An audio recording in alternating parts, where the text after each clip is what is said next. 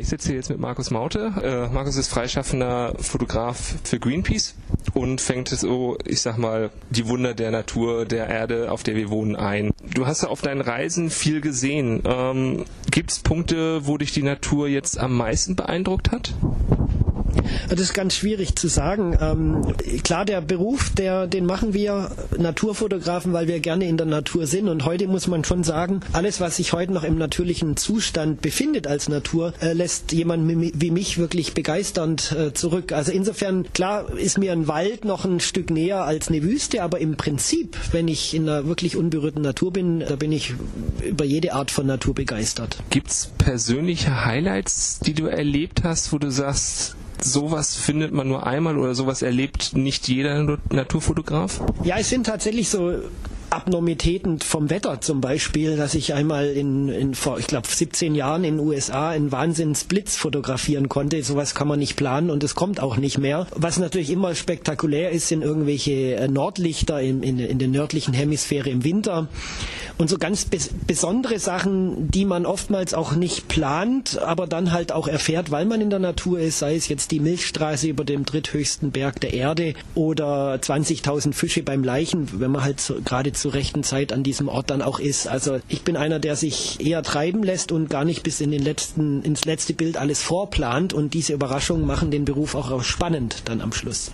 Jetzt bist du ja im Prinzip Wüsten, Arktis, Berge, also wenn man da sich deinen Vortrag mal anguckt, ist irgendwie alles mit drin. Gibt es Punkte, wo du sagst, das hat mich echt geärgert? Also geärgert hat mich praktisch eigentlich nur eins, zu sehen, wie wir Menschen diesen Planeten zugrunde richten. Also wir haben das aktuelle Projekt, heißt ja Naturwunder Erde und das, das Prinzip dahinter steht, das dahinter steht, ist, dass ich aufzeigen möchte, welche Lebensräume wir haben auf unserer Erde. Also die sind auch ganz bewusst auf, ausgewählt, dort wo dann tatsächlich das meiste stattfindet an Leben, an Vielfalt. Alles ist vom Klima abhängig, alles gehört zusammen und alles ist reich an Leben und der Mensch schafft es tatsächlich binnen kürzester Zeit so für Unruhe zu sorgen, dass man sich ernsthafte Sorgen machen muss die, um die Zukunft dieses Planeten. Wenn du jetzt dran denkst, die Orte, die du für Naturwunder Erde für diesen Vortrag besucht hast und du denk, denkst jetzt mal zehn Jahre in die Zukunft, was würde sich da ändern, deiner Meinung? Also wenn wir so weitermachen, ändert sich ganz viel und in auf vielerlei Hinsicht. Ich meine, Wälder werden abgeholzt, um direkt ähm, Platz zu schaffen für Soja. Äh, Savannen werden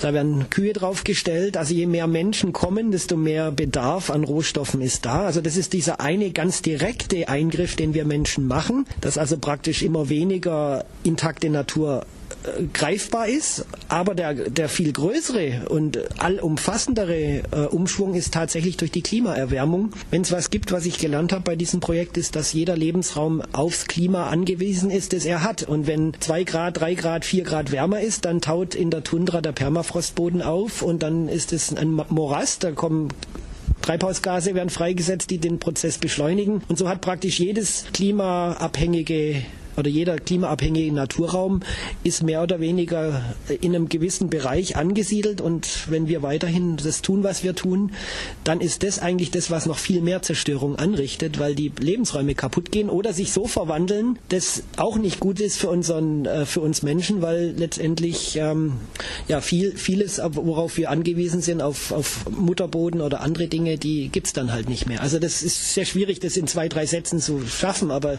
neben dem direkten Eingriff finde ich, die Hauptgefahr im, hinterm Klimawandel ist, dass er unsere Lebensräume verändert.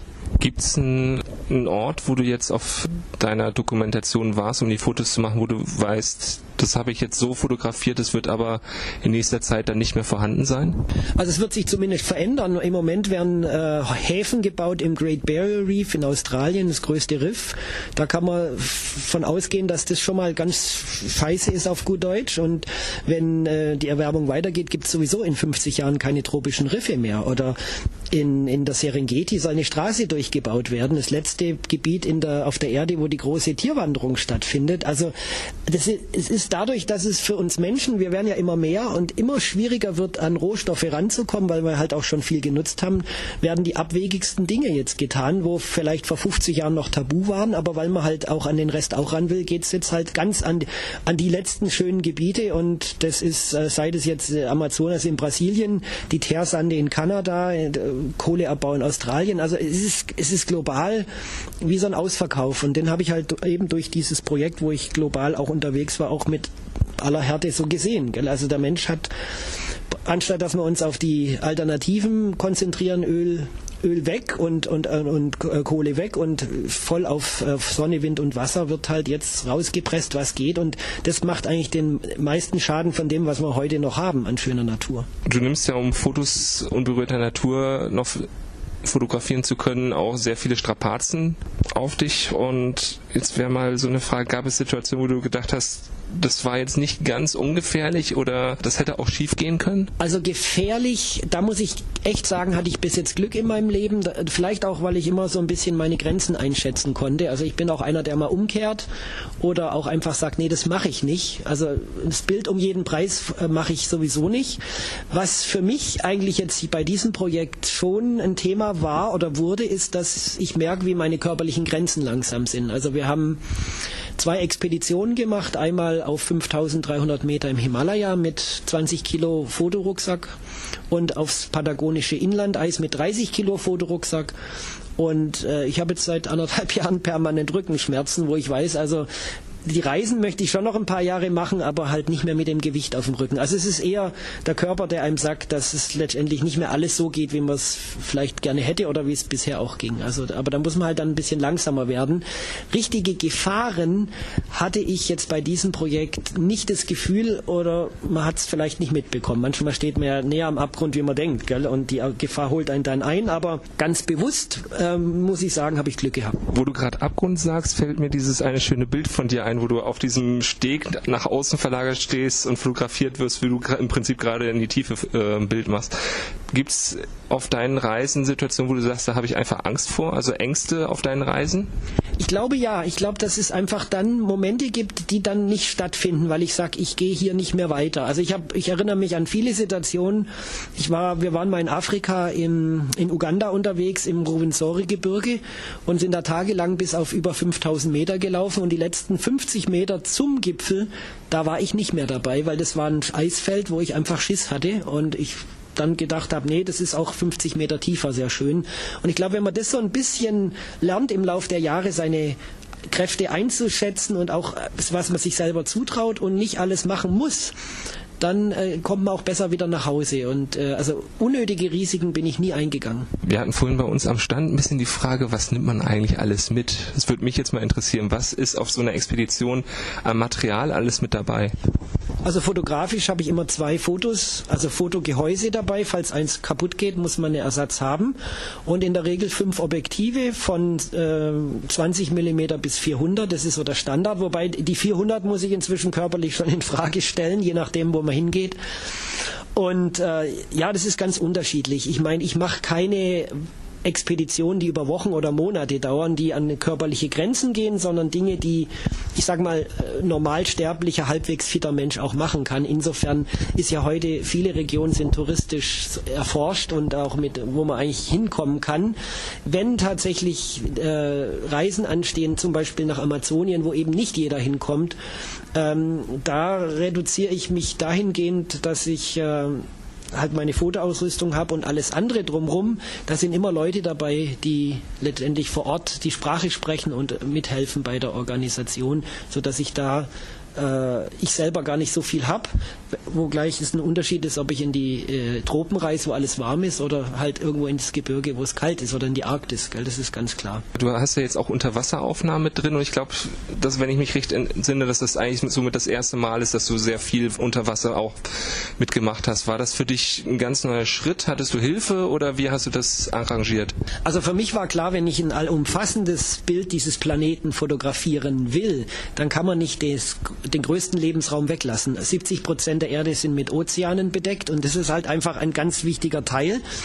Und ich war nie so richtig äh, Wasser im Wasser zu Hause, also war auch sehr lange wasserscheu als Kind. Und ich habe es dann tatsächlich so gemacht, um mich ein bisschen selber unter Druck zu setzen, habe ich mir zuerst die Kameraausrüstung gekauft und dann den Tauchkurs gemacht.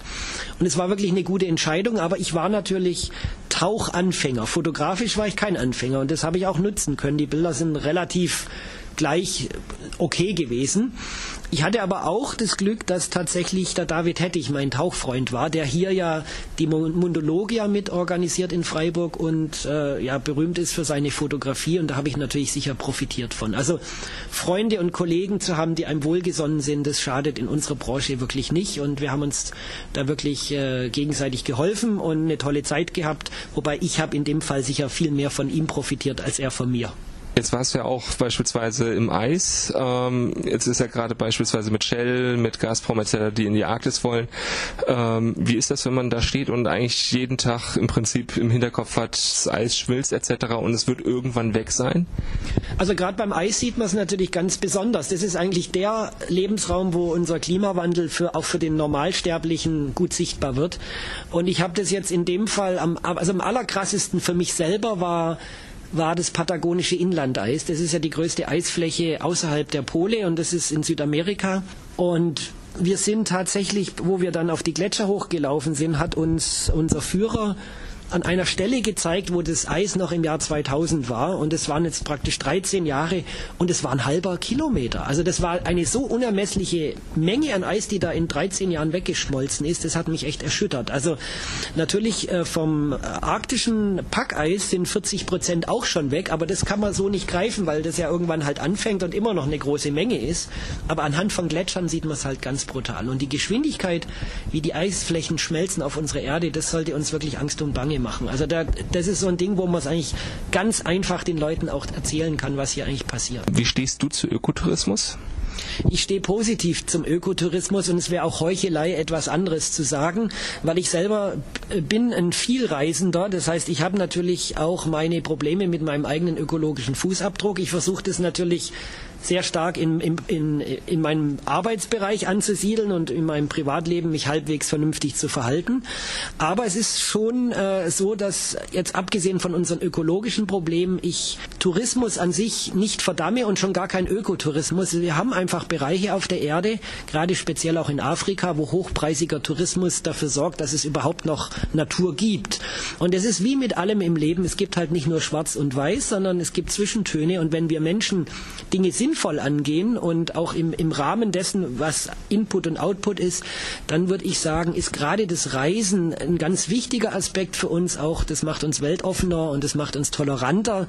Ich glaube, ähm, dass man da durchaus aufgeschlossen sein sollte, aber halt auch immer im Rahmen dessen, was ist sinnvoll und was ist nicht sinnvoll. Also wenn ich heute, wie ich gerade, es gibt ja gerade diese Geschichte mit dem äh, Thüringer Beamten, der den Elefanten geschossen hat und sich damit brüstet. Also das ist, da hört für mich der Tierschutz auf, auch wenn da irgendwelche Gelder generiert werden, die zum Tierschutz gehören. Aber wenn ich äh, Menschen in die Natur bringe und denen Verständnis dadurch bringen kann, so wie wir es mit unseren Vorträgen ja auch probieren, dann ist es durchaus gut und es ist immer eine Frage der Dosierung. Und dafür sollten wir eigentlich unseren Menschenverstand einschalten. Wir haben halt das Problem, dass der Mensch hat keinen Filter und er will halt immer mehr und mehr und das macht uns halt auch die Probleme auf dem Planeten mit deinen Vorträgen bist du ja im Prinzip deutschlandweit unterwegs ähm, und sprichst ja wahrscheinlich auch mit den Leuten. Hast du da oftmals auch so das Gefühl, jetzt habe ich jemanden erreicht, das Multiplikator, der auch im Prinzip Sachen weiterträgt? Ja, das glaube ich ganz, ganz dringend. Also das glaube ich ganz sicher, weil ähm, anhand von den Reaktionen der Menschen äh, wenn man sie am Herzen erreicht, dann teilen sie das auch anderen mit. Und ich glaube schon, dass wir dahingehend ein Multiplikator sind, dass ich sicherlich nicht aufklären kann und bis ins Detail erzähle, wie die Welt funktioniert und wie sie zu retten ist, aber ich tue Gedankenanstöße geben, die die Leute da dann im besten Fall vertiefen zu Hause und in, in, ihrem Lebenskreis weitertragen. Und da ich ja viel mit Greenpeace gemeinsam mache und wir auch mit Greenpeace-Gruppen unterwegs sind, glaube ich schon, dass wir dann Multiplikator haben, allein dessen, dass glücklicherweise auch immer wieder Leute aktiv werden, zum Beispiel bei Greenpeace durch meine Vorträge. Und das ist natürlich für mich schon so ein, ein schönes Gefühl zu wissen, dass meine Reisen, in denen ich als ökologisch nicht gerade sanft unterwegs bin, dann durchaus so eine, einen gewissen Effekt haben, der wieder was Gutes tut. Also als Ausgleich. Also mein ganz persönliches Greenwashing ist tatsächlich, dass ich nicht nur reise des Selbstzweckes wegen, sondern versuche tatsächlich die Botschaft dann möglichst weit zu verbreiten. Und ähm, ja, hoffe, dass viele Leute das noch hören und ich die Möglichkeit habe, das noch lange zu machen. Kann Fotografie die Welt verändern? Also ich glaube, Fotografie ist in der heutigen Zeit vielleicht eine, äh, in der Zeit, wo es immer mehr um bewegte Bilder geht, im Fernsehen, aber auch gerade Fotografie und Film wachsen ja immer mehr zusammen, weil in jeder Kamera kann man heute auch filmen. Ich glaube, dass er aber nach wie vor einen wichtigen Stellenwert hat, weil die Kraft des Augenblicks, das hat halt nur das Foto. Und ich glaube, dass das durchaus Emotionen wecken kann. Ich sehe das bei meinen Vorträgen, wenn ein, einfach ein normales Bild A's und O's bei den Leuten auslöst, dann weiß ich, das Bild hat eine emotionale Kraft und diese emotionale Kraft, die bewegt was bei den Menschen. Also da erreiche ich, die erreiche ich am Herzen.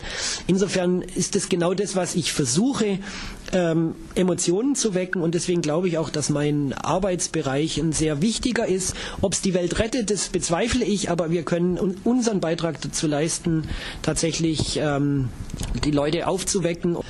Also alleine retten kann Fotografie die Welt sicher nicht, aber ich glaube, wir können sie dahin verändern, dass wir mit unseren Bildern und Geschichten tatsächlich bei den Menschen Emotionen freilegen und äh, sie näher ranbringen an Probleme, aber auch an Schönheiten und Verbindungen herstellen, also Zusammenhänge klar machen.